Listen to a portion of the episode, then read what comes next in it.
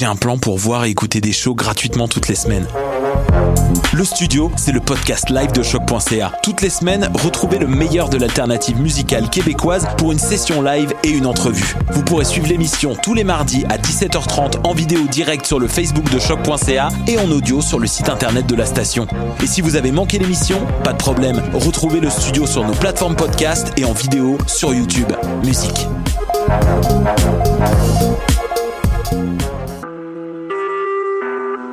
Vous écoutez Choc pour sortir des ondes.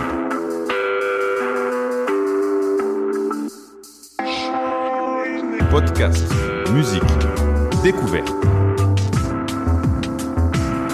Sur choc.ca. La musique au rendez-vous.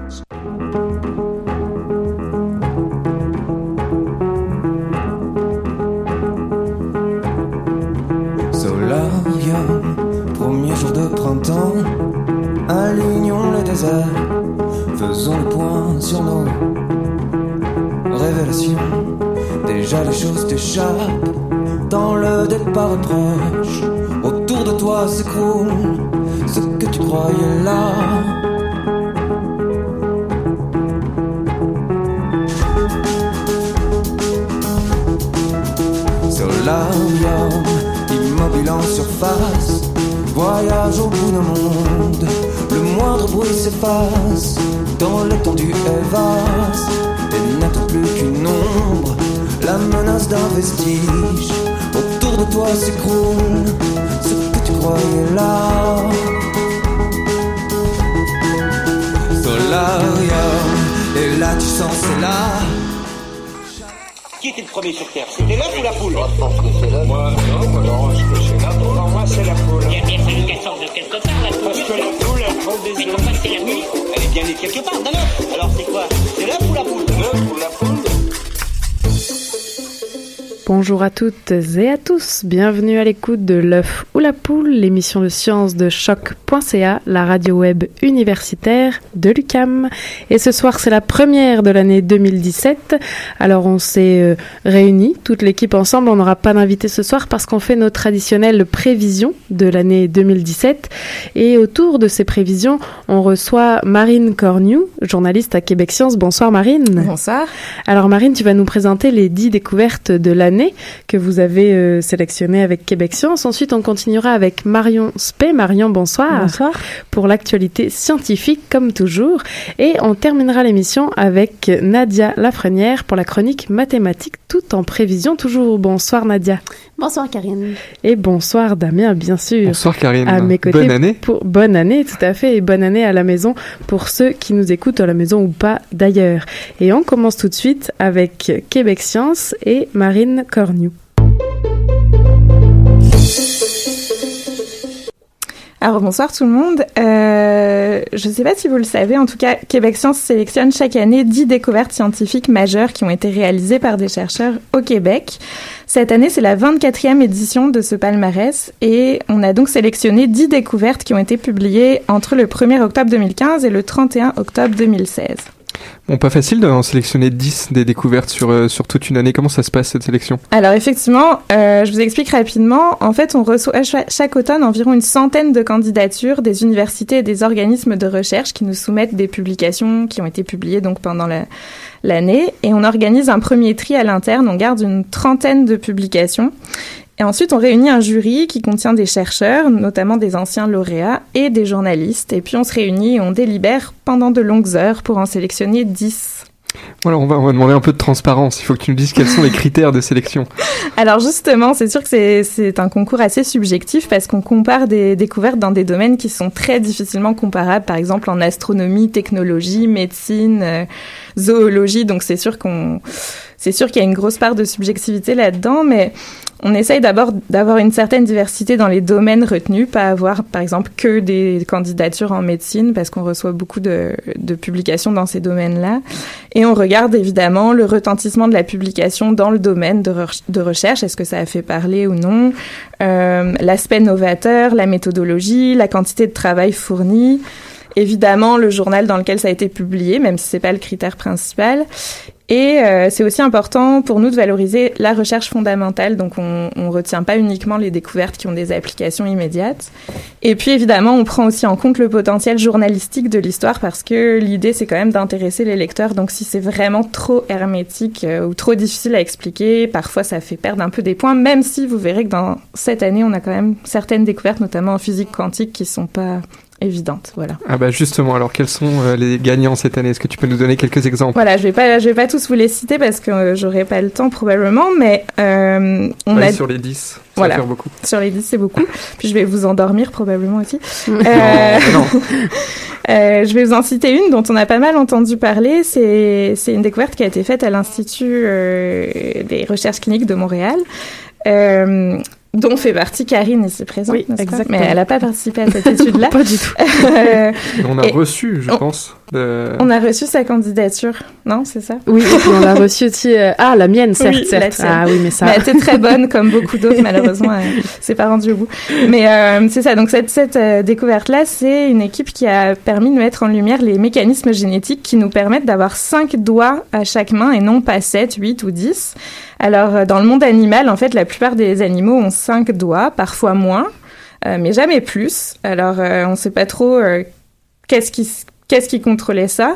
Par le passé, par exemple, si on remonte à 360 millions d'années avant notre ère, les, premiers vertébrés euh, tétrapodes, donc à quatre membres, ils avaient facilement 7, 8, 10, 12 doigts.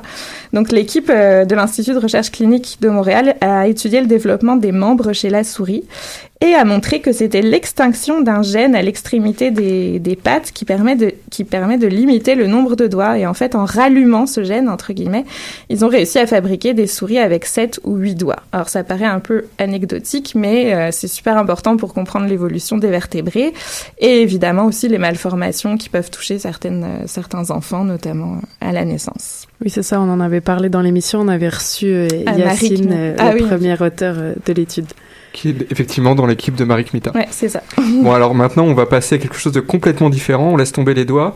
Euh, il y en a peut-être, il y a peut-être des créatures dans l'espace qui ont des plus de 5 doigts, 7, 8, et justement, tu nous parles d'astronomie. Voilà, donc on a une autre, euh, une autre découverte qui est en astronomie, qui a été faite par des chercheurs de l'Université de Montréal qui sont assez à la pointe en astronomie et notamment dans la recherche d'exoplanètes.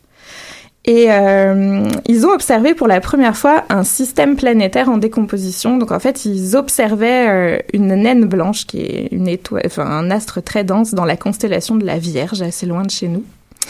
Et ils ont vu des variations dans la luminosité qui les ont intrigués. En fait, ce qu'ils ont pu découvrir, c'est que c'était des morceaux d'astéroïdes qui étaient en train de se désagréger et qui passaient devant cette naine blanche. Ils étaient suffisamment gros pour éclipser la lumière de l'astre euh, toutes les quatre heures à peu près. Donc c'est la première fois qu'on observait un, tel système en, en, décomposition, en destruction. C'est assez euh, fondamental, mais assez intéressant. Alors là, tu nous parles justement de, de destruction d'un système euh, planétaire, de la façon de l'observer avec euh, une technique qui s'appelle, si je me trompe pas, la photométrie. Mais il y a aussi des découvertes qui sont moins techniques, moins complexes. Et par exemple, euh, tu nous parler d'anguilles, je crois. Voilà, c'est exactement. C'est le cas d'un travail qui a été réalisé par des chercheurs de l'université Laval. Euh, ça a l'air de rien, mais ils ont résolu un mystère qui était vieux de plus de 100 ans, qui était le, phénomène de migration des anguilles, donc ces grands poissons longs. Euh, euh, on avait observé en 1904 des larves d'anguilles dans la mer des Sargasses, qui est au milieu de l'Atlantique Nord, mais on n'avait jamais vu d'adultes. Et ce qu'ils ont fait, c'est qu'ils ont équipé une trentaine d'anguilles avec des émetteurs satellites, puis ils ont essayé de, retracer leur migration. Alors sur les 38, je pense, qui ont été équipés, il y en a qu'une qui a conservé son émetteur et qui s'est rendue euh, c'est rendu... coopérative les Voilà, c'est ça. Mais cette anguille-là a permis de résoudre le mystère. On a enfin pu euh, suivre leur trajectoire de, de, migration, ce qui est important euh, pour euh, mieux comprendre les zones qu'elle traverse, les zones de pêche, parce que c'est un, un, poisson qui est en déclin. Donc voilà. Alors j'imagine qu'il y a des découvertes aussi plus appliquées, comme par exemple en médecine. Ouais, on a, on a énormément de candidatures dans le domaine de la recherche euh, biomédicale. Donc cette année, on en a retenu plusieurs, notamment une sur le virus du sida, le VIH. Euh, comme vous le savez peut-être, euh, ce virus a la capacité d'infecter les cellules du système immunitaire et de se cacher dans ces cellules. parfois, grâce aux médicaments, on arrive à vraiment diminuer le nombre de virus dans le sang. Et parfois, il en reste ne serait-ce que un sur un million de cellules et ça suffit à réactiver l'infection. Donc ces chercheurs-là du centre de recherche du CHUM ont réussi à mettre en place un moyen de, détecter les quelques cellules immunitaires qui étaient encore infectées par le virus, euh, même quand il n'est pas détectable dans le sang. Donc c'est quand même un gros progrès pour éradiquer éventuellement la maladie.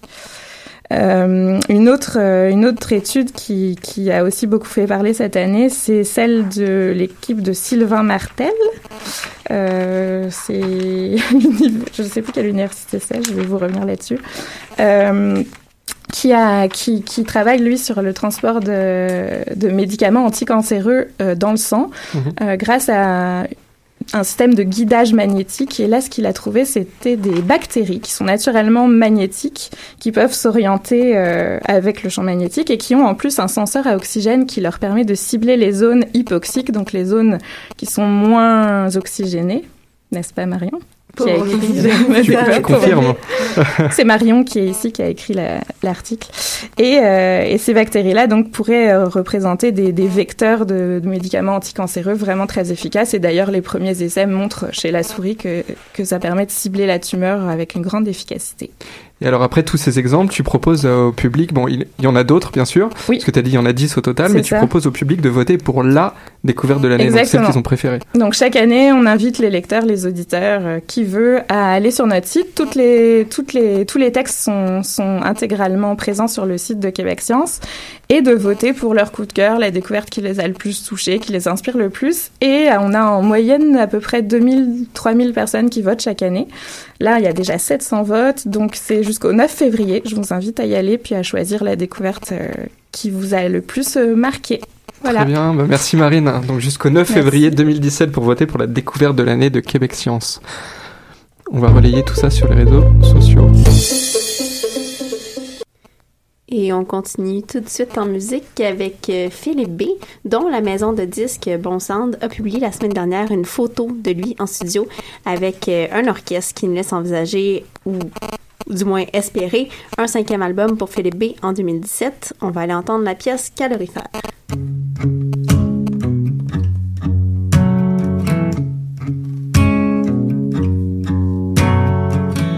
Tu pleures, tu dis que t'as peur du bonheur, que les larmes dans tes yeux ne sont que ton vieux cœur qui tu mon lit, moi je dis tant mieux quand il pleut. C'est un peu le printemps et tant pis pour ceux qui préfèrent l'hiver. On va monter le calorifère.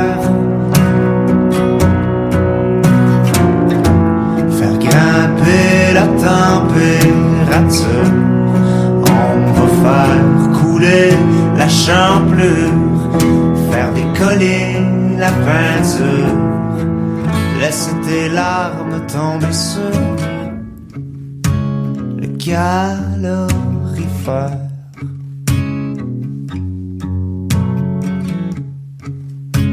Le calorifère.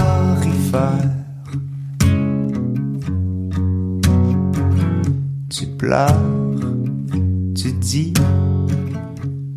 janvier ça t'écœure. Y a des arbres de Noël poubelle, puis fait noir à quatre heures. Mais quand s'étire la nuit, moi je dis tant mieux, y a un feu qui brûle dans nos ventres et remplit yeux de copeaux de lumière monter le calorifère. Faire grimper la température. On va faire couler la chambre, faire décoller la peinture. Tes larmes tomber sur le calorifère.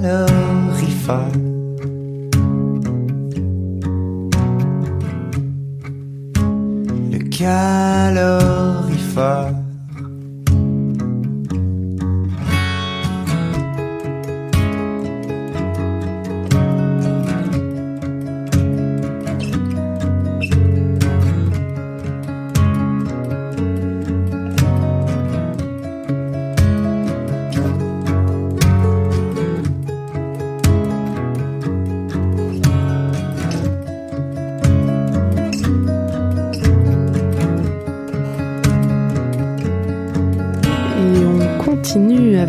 Chronique Actualité des sciences de Marion Spé.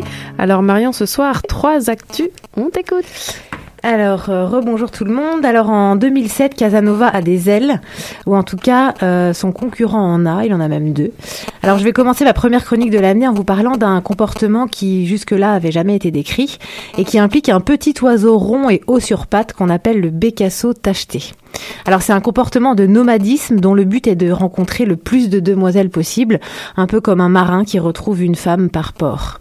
Alors on va commencer d'abord par un peu de contexte. Alors, pour les mâles de cette espèce, réussir à s'attirer les faveurs de ces dames, ou pour le dire plus simplement, copuler, euh, c'est un vrai parcours du combattant. Il leur faut procéder à des rituels de séduction élaborés, combattre ardument avec les autres prétendants, et certains vont même jusqu'à réduire leur temps de sommeil pour passer toujours et encore plus de temps à courtiser une femelle. Et comme pour optimiser leurs chances, eh bien, il s'avère que la majorité des mâles multiplient les sites de reproduction pour tenter leur chance à plusieurs reprises. Euh, et c'est ça que euh, des chercheurs allemands ont mis en évidence dans une étude parue ce 9 janvier 2017 dans la toujours aussi prestigieuse revue Nature. Alors en suivant les oiseaux à l'aide d'appareils embarqués et qui sont capables de transmettre les informations de position de l'oiseau par satellite, eh bien les chercheurs ont noté que les oiseaux parcouraient en moyenne environ 3000 km en un mois. Et c'est pas mal parce que il faut savoir qu'ils viennent de traverser déjà la moitié du globe pour rejoindre leur aire de reproduction en Arctique. C'est donc une très belle performance. Et le plus baroudeur, dans l'étude en tout cas, a même parcouru plus de 13 000 km. Comme quoi l'amour donne des ailes même aux oiseaux. Alors ces mâles nomades, appelons-les comme ça, eh bien, visitent jusqu'à 24 sites de reproduction à la recherche de moments de copulation. Et avec cette stratégie, le meilleur a pu séduire 6 femelles et engendrer 22 descendants. Oui, parce qu'en vrai, c'est ça le but, hein, transmettre ses gènes. Le romantisme, c'est un ingrédient à nous pour raconter. Alors la stratégie, est-ce qu'elle est bonne ou elle est mauvaise? Eh ben un peu des deux, mon capitaine. Selon les auteurs, les inconvénients, c'est que ces mouvements devraient conduire à une population avec peu de différenciation génétique et peu d'opportunités pour s'adapter localement. Les avantages, par contre, c'est que les individus semblent très flexibles, en tout cas en matière de reproduction. Donc on peut penser que si un endroit ne convient pas, par exemple parce que le climat y est hostile, eh bien c'est facile pour ces oiseaux de changer. Et ça, c'est un bel atout quand il est question de faire face à des grands changements, comme le réchauffement climatique, malheureusement toujours actuel en 2017. Alors une nouvelle primeur de 2017, tu nous parles maintenant de souris rendues féroces. Oui, décidément, euh, la science a le feu cette année et les actualités sont difficiles à choisir. Alors j'ai quand même euh, choisi celle-ci. Euh, des chercheurs américains ont réussi à transformer des souris anodines en prédatrices féroces. Et leurs résultats sont paris dans la très cotée revue Cell ce 12 janvier. L'expérience n'avait pas pour but de créer une armée de tueuses, pardon à celles et ceux qui ont déjà une phobie des rongeurs, euh, mais bien de mieux comprendre le cerveau des prédateurs. 2017 sera, on l'espère, aussi tourné vers la science fondamentale qui sert, puisqu'il est souvent nécessaire de le rappeler, à mieux comprendre comment ça marche. Alors pour permettre une telle transformation de ces souris, les scientifiques ont ciblé des zones précises du cerveau des souris, à savoir deux groupes de neurones qui sont situés dans le complexe amygdalien. Pour ça, ils ont utilisé une technique de pointe qui a révolutionné les, neurosciences au début des années 2000 et qu'on appelle l'optogénétique. L'idée, en gros, c'est de pouvoir allumer ou éteindre certains neurones à l'aide de la lumière et là, en l'occurrence, d'un laser. Alors, je vous explique le décor.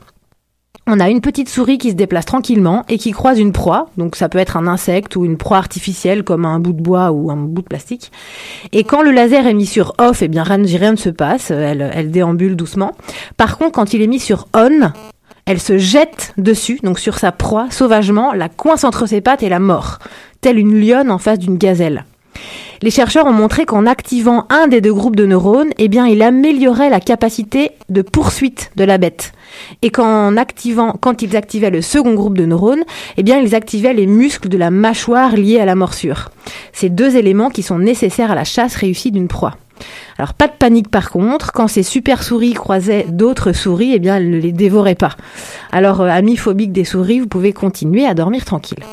Alors pour finir, euh, nos, nos micros ont le feu aussi, hein, on s'excuse, il y a un bruit depuis tantôt, euh, on a essayé de, On va le trouver. On va de le trouver. trouver la source, mais voilà. Donc oui, pour finir, on recule un peu la, la date des premiers pas de l'homme en Amérique du Nord. Oui, et c'est des chercheurs de l'Université de Montréal qui repoussent d'environ 10 000 ans l'origine de la présence humaine en Amérique du Nord, qu'on pensait dater d'il y a euh, environ 14 000 ans. En fait, ils ont analysé avec un stéréomicroscope, donc un microscope très spécial et haute technologie. Eh bien, ils ont analysé des fragments osseux de chevaux, de caribous ou d'autres mouflons qui ont été découverts dans le, nord-ouest du Yukon. Eh bien, les scientifiques euh, ont remarqué des traces d'intervention humaine et de façon certaine sur 15 ossements de façon presque sûre sur 20 autres ossements. Et les résultats sont, ont été publiés dans la revue PLOS ONE le 6 janvier 2017. Alors plus précisément, ils ont remarqué la présence de formes en V qui seraient dues à euh, des outils de pierre taillée que les premiers hommes avec un grand H utilisaient pour euh, dépecer les carcasses. Alors ensuite, il a fallu, pardon, dater ces échantillons au carbone 14 et résultat, le plus vieux fragment, à savoir une mandibule de cheval, a pu être daté à 24 000 ans. Donc euh, voilà ce qu'on a, voilà qu'on a découvert le plus vieux site connu d'occupation humaine au Canada pour l'instant. Merci beaucoup Marion pour euh, cette chronique Actualité des sciences et je pense qu'on enchaîne en musique avec les prévisions de Nadia et Stéphanie. Nadia, on t'écoute. Oui, on va continuer avec Ludovic Calari, dont la- l'album L'appartement devrait sortir en janvier. À cet effet, sa maison de disques en disait que c'était un univers imagé au groove lent et aux paroles méditatives, un album qui respire et qui se consomme du début à la fin, tel un livre ou un film. C'est pourquoi on va aller écouter Ludovic Calari avec sa pièce Contre-courant parue sur son premier album.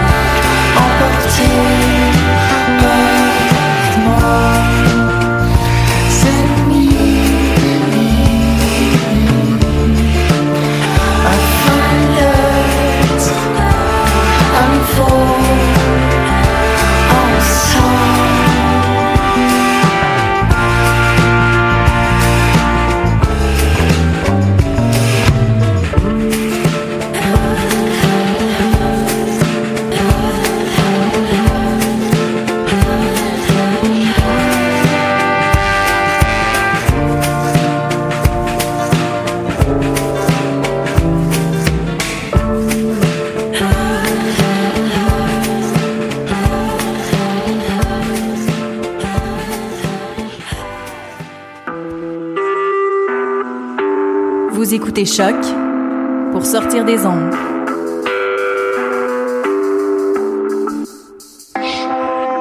Podcast, musique, découverte.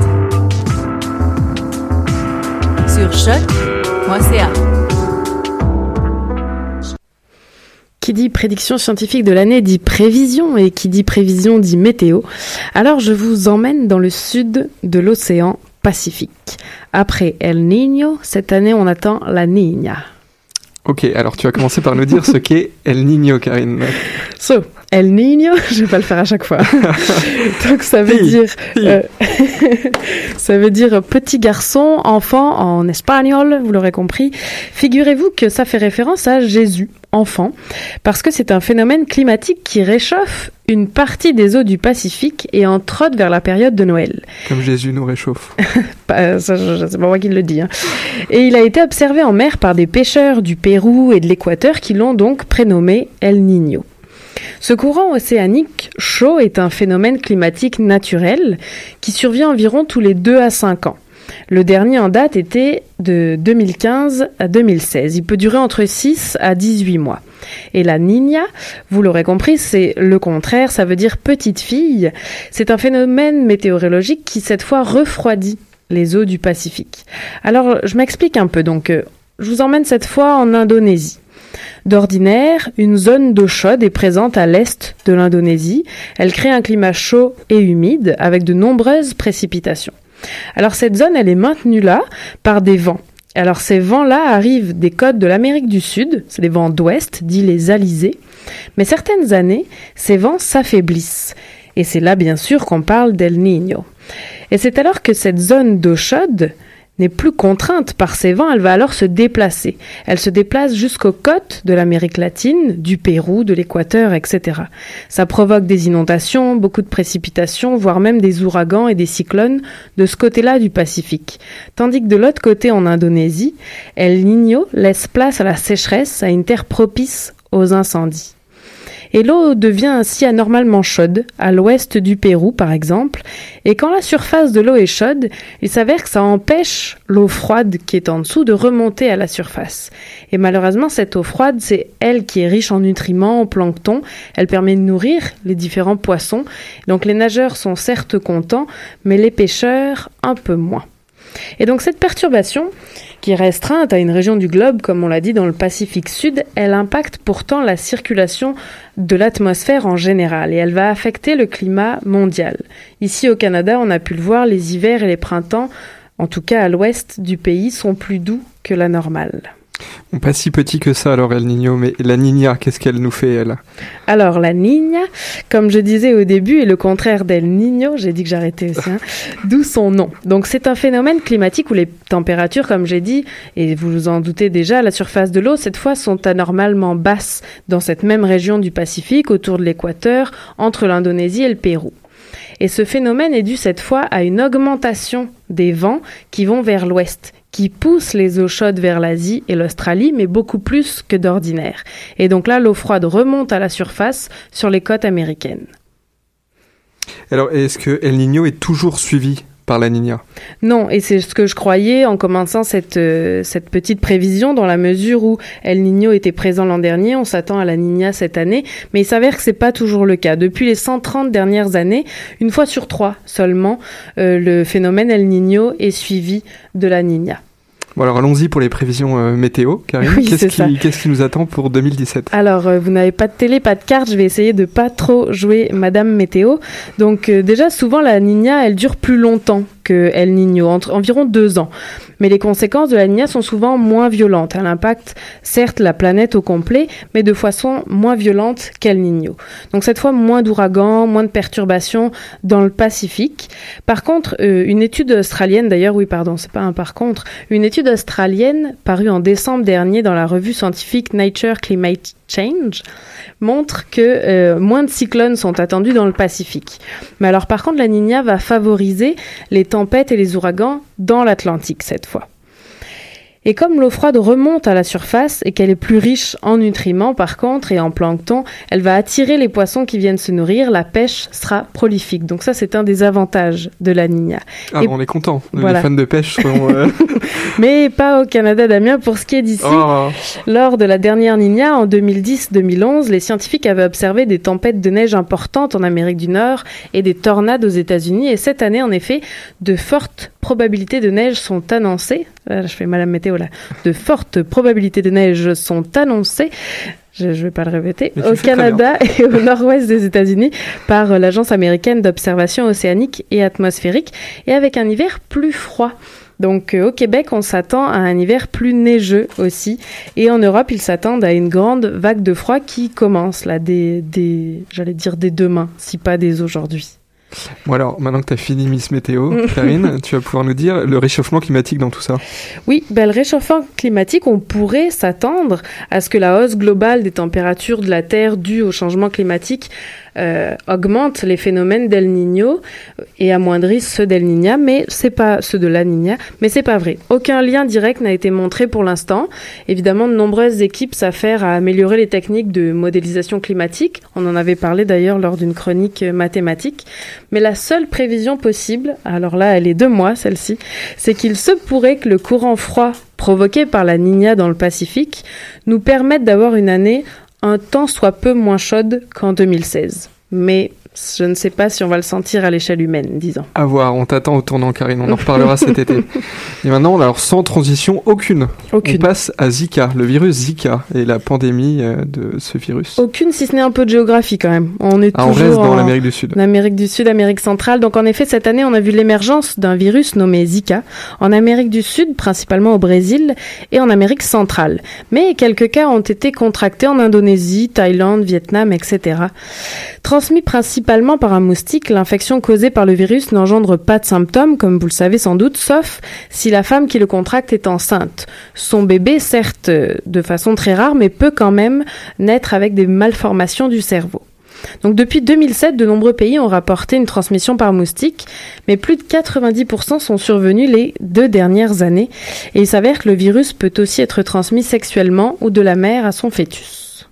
Alors c'est là que tes, tes oracles interviennent. C'était une, une priorité mondiale pour l'Agence de santé euh, l'an dernier, cette, euh, cette épidémie du virus Zika.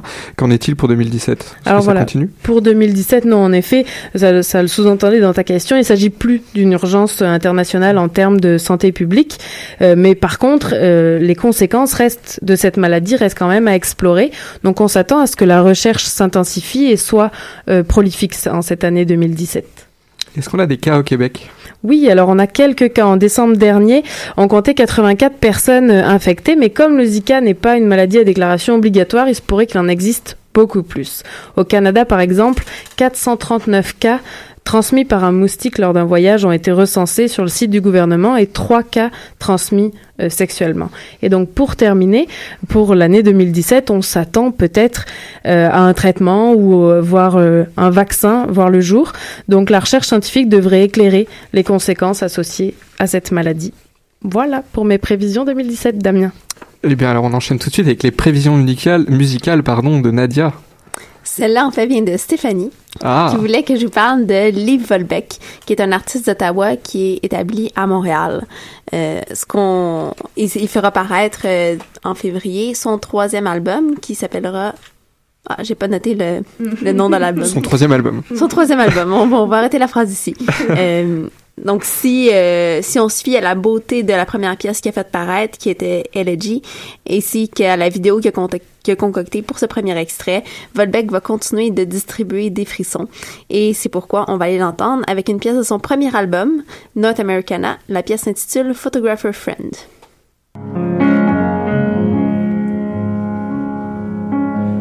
Photographer friend, photographer friend.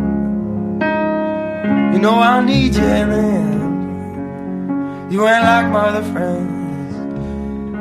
You never judge. A picture's worth a thousand words. It explains why we don't talk.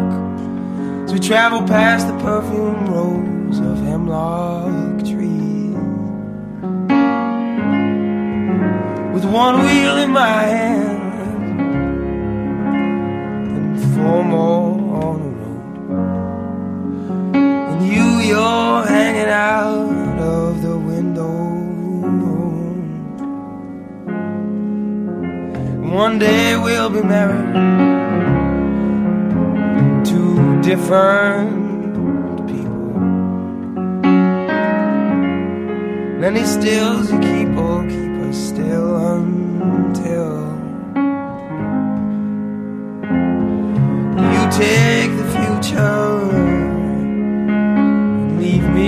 with the past.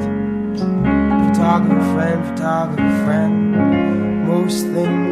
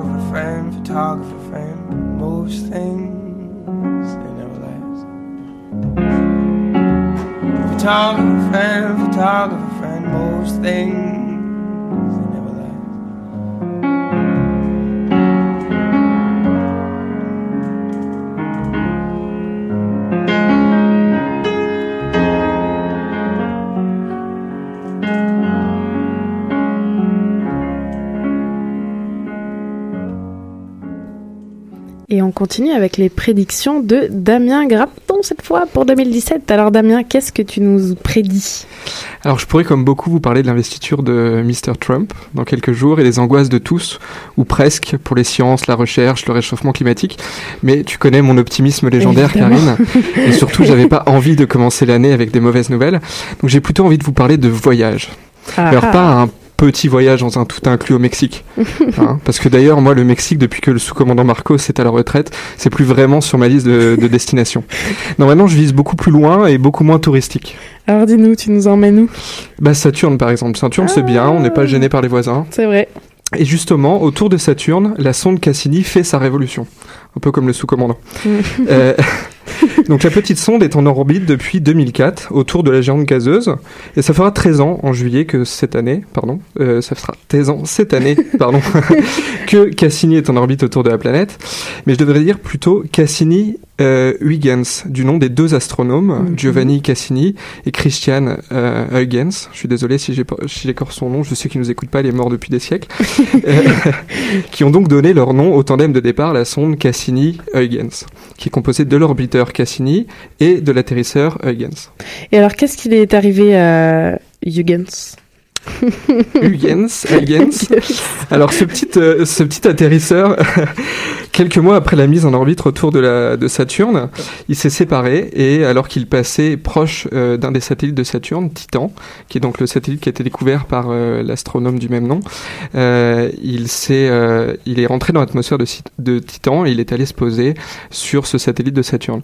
Et c'était la première fois, donc en 2005, la première fois dans l'histoire, qu'un vaisseau de construction humaine se posait sur un objet du système solaire extérieur, c'est-à-dire au-delà de la grande ceinture d'astéroïdes.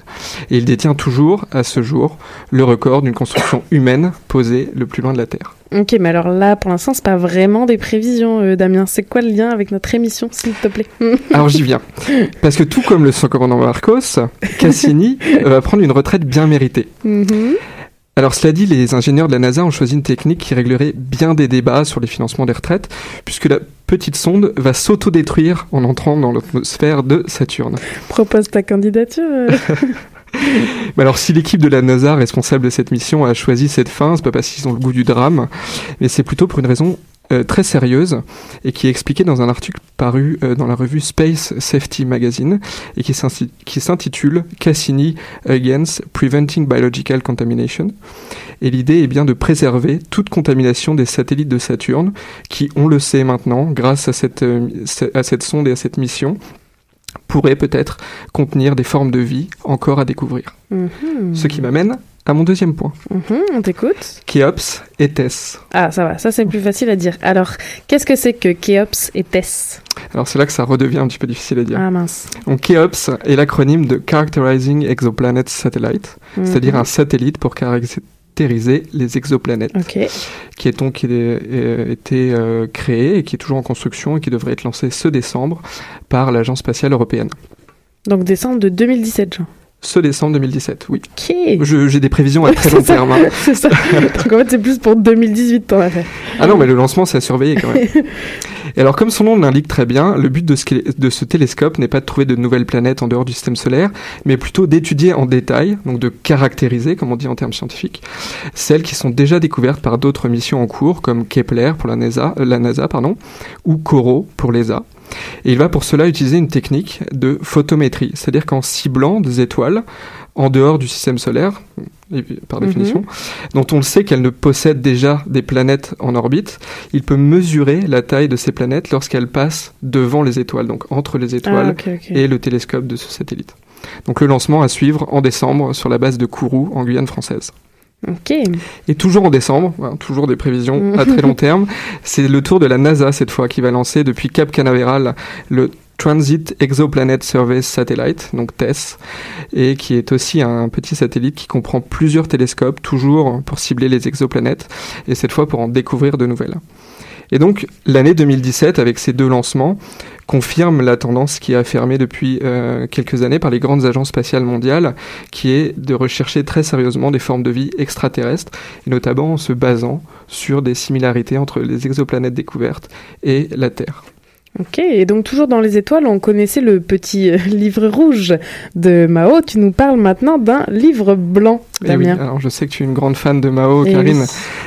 Et cette fois, je te parle du petit livre blanc qui a été publié par le Bureau de l'information du Conseil des affaires d'État de Chine Oula. à la fin de l'année dernière et qui présente les ambitions spatiales de la Chine. Alors, euh, notamment, elle veut explorer la face cachée de la Lune en 2018 et lancer une première sonde sur Mars en 2020. Mais surtout, pour 2017, elle prévoit la mission euh, Chang'e 5 et qui prévoit de rapporter des échantillons de sol lunaire. Ce devrait donc être ainsi la troisième nation à rapporter sur Terre des prélèvements du sol de notre satellite naturel après les États-Unis et la Russie. Alors je crois que pour terminer, euh, tu, as un, tu as pardon, un petit test autour de la table. Est-ce que tout le monde est prêt? Petit test. Alors, Est-ce que tout le monde a ses micros? Est-ce que tout le monde m'écoute bien? Comment appelle-t-on un astronaute chinois? Euh, ah, je sais. Ah, moi, j'ai aucune Ah, moi, idée. du coup, je suis à côté, donc j'ai vu, j'ai vu le papier tout Ah non, tu, tu peux pas dire. J'ai pas vu le suivant. Donc, Alors, je vais euh, dire le premier. Donc euh, Marion, Karine disqualifiée. Donc ça se joue entre Marine et Nadia. Ah Ah, je j'ai l'ai sur perdu. le bout de la langue. euh, un... Un astronaute chinois, peut-être. Bon, un, un taïkonaute. Ah voilà, c'est un Oh. taïkonaute. Yes, je gagne quoi? Tu gagnes, euh, tu gagnes mes félicitations en direct dans l'œuf ou la poule sur choc.ca. Et le Québec Science de janvier-février.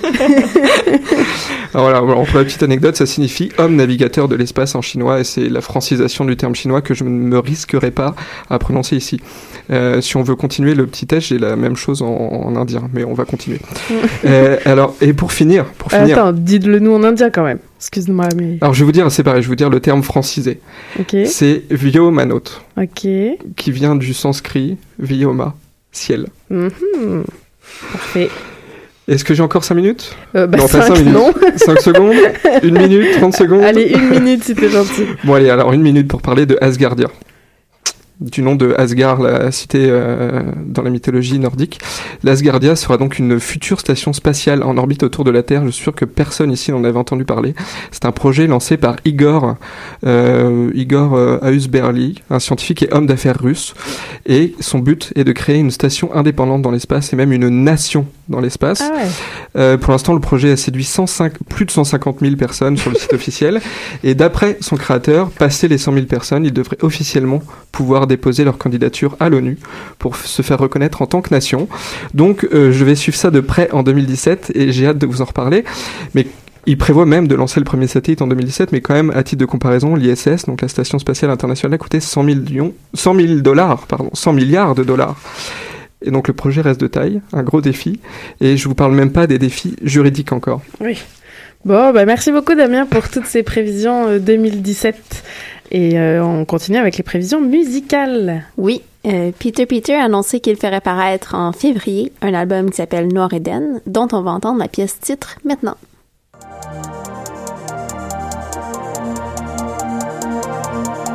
Assis devant rien, je réfléchis, j'invoque l'esprit, celui qui depuis lors me possède.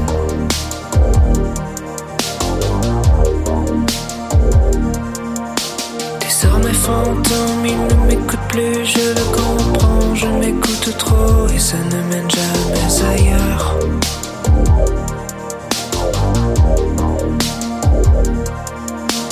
Trois heures AM, seul avec moi dans un diner ouvert 24 heures où les gens prennent pour emporter.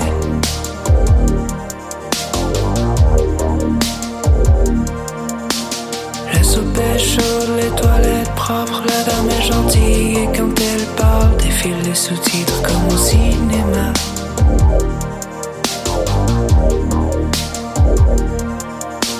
C'est un film noir, oui je pense, j'espère au moins que quelqu'un regarde et connaît la fin. J'ai des questions, des myriades de questions, une de plus à chaque seconde. C'est un film noir, oui j'en suis sûr, j'espère au moins que quelqu'un regarde et connaît la fin. J'ai des questions, des myriades de questions, une de plus à chaque seconde. C'est un film noir, c'est un film noir, c'est un film, c'est un film noir, c'est un film noir, noir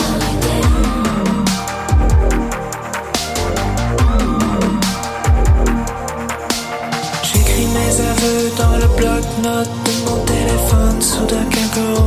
c'était toi, c'était personne.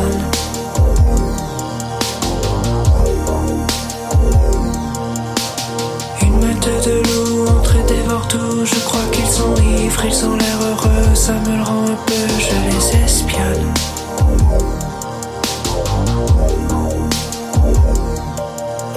J'ai le souvenir d'avoir fait bien pire il y a quelques années. Je m'en suis sorti, n'en serais-je jamais rentré?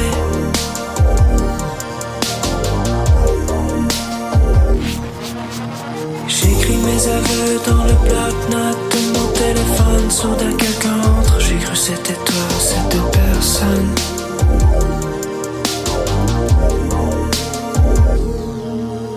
C'est un film noir, oui je pense, j'espère au moins que quelqu'un regarde et connaît la fin. J'ai des questions, des myriades de questions, une de plus à chaque seconde.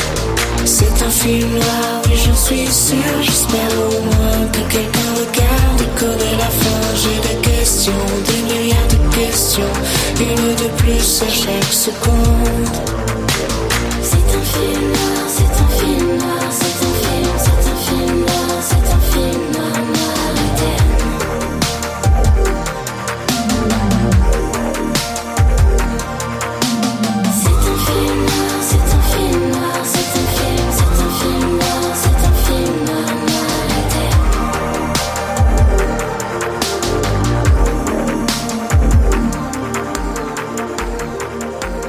continue avec Nadia Lafrenière et la chronique mathématique. Tu nous disais en début d'émission que nous- tu nous parlerais des tendances, euh, en l'occurrence autour de la, de la recherche et particulièrement donc en mathématiques. Alors on t'écoute peut-être en premier nous parler des processus de recherche. Oui, je vais vous parler des processus de recherche. Je vais aussi vous parler de la façon dont on communique les résultats. Donc peut-être vous demandez-vous d'abord qu'est-ce qu'on cherche en mathématiques? Contrairement à une croyance répandue, la recherche est généralement pas un long calcul qui permettra d'arriver à une réponse très précise pour une équation. Souvent, on cherche à démontrer ce qu'on appelle une conjecture, c'est-à-dire une idée qu'on croit vraie. Cette conjecture-là, une fois prouvée, elle devient un théorème, ce qui est juste une autre façon de nommer un énoncé mathématique qu'on sait qui est vrai. Une conjecture est établie dans un but. Ça peut par exemple être pour trouver une façon de faire un calcul. Ce qui veut dire que les chercheurs font pas le calcul effectivement, ils trouvent des façons alternatives et souvent plus efficaces de le faire. Ça, ça va permettre à ceux et à celles qui voudraient faire les calculs de les faire.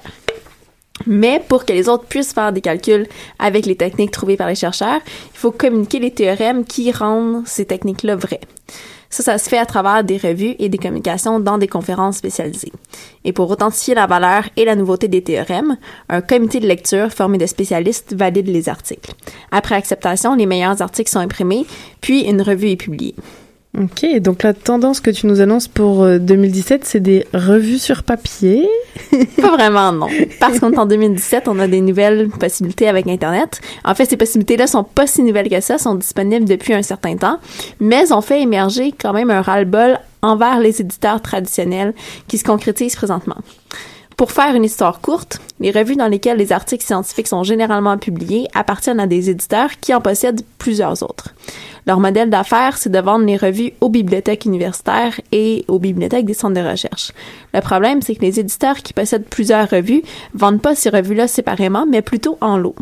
Et comme ces éditeurs-là possèdent des bonnes et des moins bonnes revues, elles chargent un gros prix aux universités qui pourraient, par exemple, vouloir seulement, seulement les meilleures de ces revues, mais qui se retrouvent à devoir acheter toutes les revues. C'est ainsi que les éditeurs réussissent à obtenir des revenus dans les milliards de dollars par année. Et un éditeur qui compte plusieurs revues, il doit aussi avoir pas mal de dépenses. Ben, c'est ce qu'on pourrait croire, mais c'est moins le cas que justement l'idée nous laisse penser. Donc, contrairement à ce qui se passe dans le cas d'un livre, les auteurs et les arbitres sont pas rémunérés. Les gens qui font ces tâches-là le font généralement parmi d'autres tâches de chercheurs et sont pas payés par l'éditeur pour ce travail supplémentaire. Donc ça, ça pourrait être correct si les éditeurs chargeaient pas des prix de fou pour vendre les revues aux employeurs de ces chercheurs-là. Euh, mais on, on sent vraiment là, que dans la situation actuelle, il y a une incongruité. Puis il faut payer pour publier aussi. Et est-ce qu'il y a quelque chose qui est fait pour changer la situation? Ben, c'est exactement de ça dont je voulais vous parler, donc tendance euh, 2017. Au niveau individuel, les chercheurs peuvent rendre disponibles, soit sur leur site web personnel ou sur des serveurs institutionnels, leurs articles. Un serveur qui est bien connu en mathématiques, en informatique et en physique, c'est Archive qui compte 1 200 000 articles, libre euh, d'accès à tout le monde qui le souhaite. Euh, les institutions peuvent aussi adopter des lignes directrices. Par exemple, les organismes subventionnaires canadiens exigent maintenant des chercheurs qu'ils financent qu'ils rendent leurs articles disponibles librement dans les 12 mois qui suivent la, la publication. Et y a-t-il des inconvénients à désinvestir les revues, Nadia? Bon, on pourrait douter de la qualité des articles autopubliés, mais en général, ces articles-là sont aussi publiés dans des revues, donc attestant qu'ils sont passés au travers du processus de révision par les pairs. Une nouvelle toutefois encourageante, c'est que certaines initiatives commencent à, émer- à émerger, des journaux à libre accès et sans coût de publication. Donc, un exemple d'un tel journal, c'est Discrete Analysis, qui a été lancé au cours de la dernière année. C'est construit comme une surcouche du serveur Archive, c'est-à-dire qu'il contient que des liens qui renvoient aux articles déjà disponibles sur Archive. Mais les articles sélectionnés sont présentés sur le site web du journal et la révision est tout aussi stricte que dans le cas des revues traditionnelles.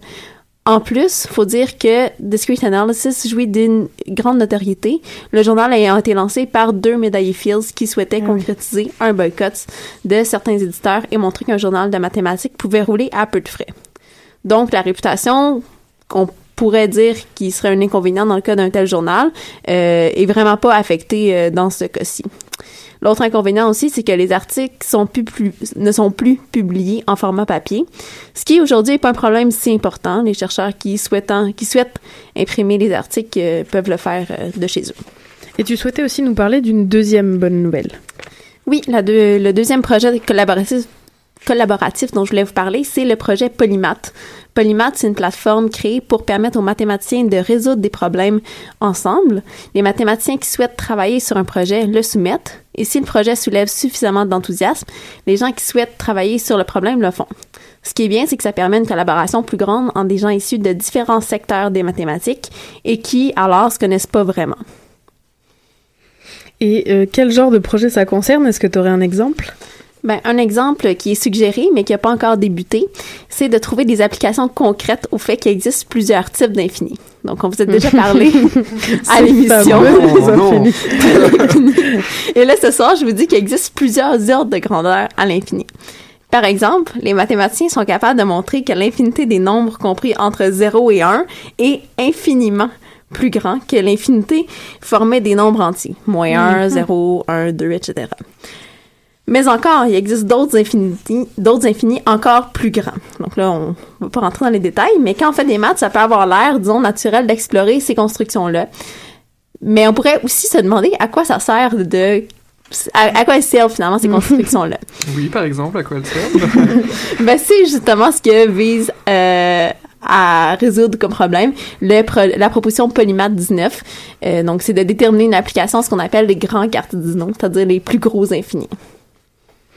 Alors pour l'instant, est-ce que euh, Polymath a réussi à démontrer des résultats intéressants? Pour l'instant, la plus grande réussite en termes de résultats mathématiques, c'est des avancées pour démontrer la conjecture des nombres premiers jumeaux. Cette conjecture-là suggère qu'il existe une infinité de paires de nombres premiers qui ne diffèrent que par deux. Pour le rappel, les nombres premiers sont des nombres qui se divisent que par un et par eux-mêmes.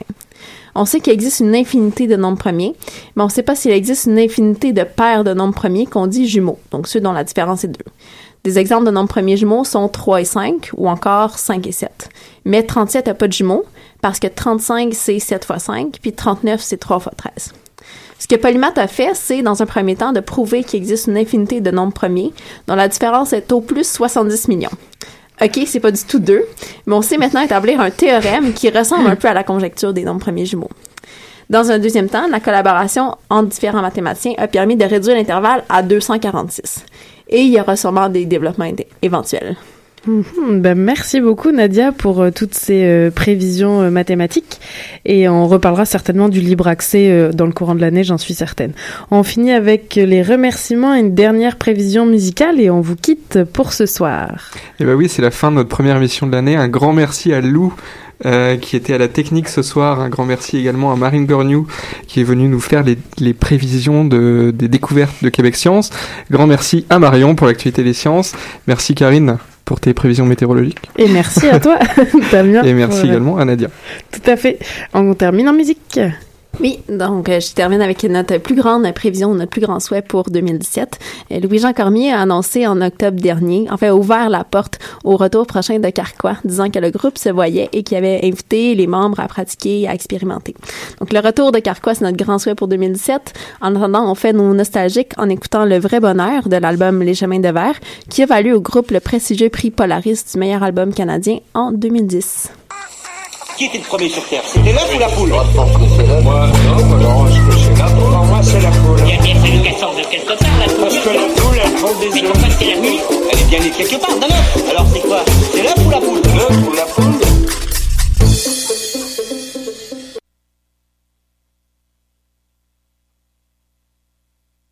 Oui, je pense comme ça. Contrôle C. Oui, je dis comme ça. Contrôle V. Et je vois ça comme ça. Contrôle C. Voici comment je vois ça. Contrôle V, Contrôle C, Contrôle V, Contrôle C, Contrôle V, Contrôle C, Contrôle V, Contrôle C, Contrôle V. Et je vois la vie comme ça, Contrôle C de Wikipédia. Et je vois la vie comme ça, Contrôle C de Doctissimo. Et je vois la vie comme Contrôle C de de voyage. Et je vois la vie comme ça, Contrôle C de pharmaprix. Et je vois la vie comme ça, Contrôle C du site de Catelli. Contrôle C, Contrôle V, Contrôle C, Contrôle V, Contrôle C, Contrôle V, Contrôle C, Contrôle Et je vois la vie comme ça, Contrôle C de Wikipédia.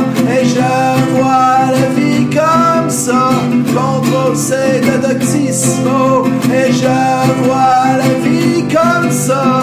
Contrôle, c'est de site de voyage et je vois la vie comme ça. Contrôle, c'est de site de pharmacie et je vois la vie comme ça. Contrôle, c'est un site de et je vois la vie comme ça. Contrôle, c'est de spaghetti et je vois la vie comme ça contrôle c'est des spaghettis. Pourquoi du spaghetti Je sais pas, mais contrôle c'est contrôle V. Contrôle c'est contrôle V. Contrôle c'est contrôle V. Et je vois les filles comme ça.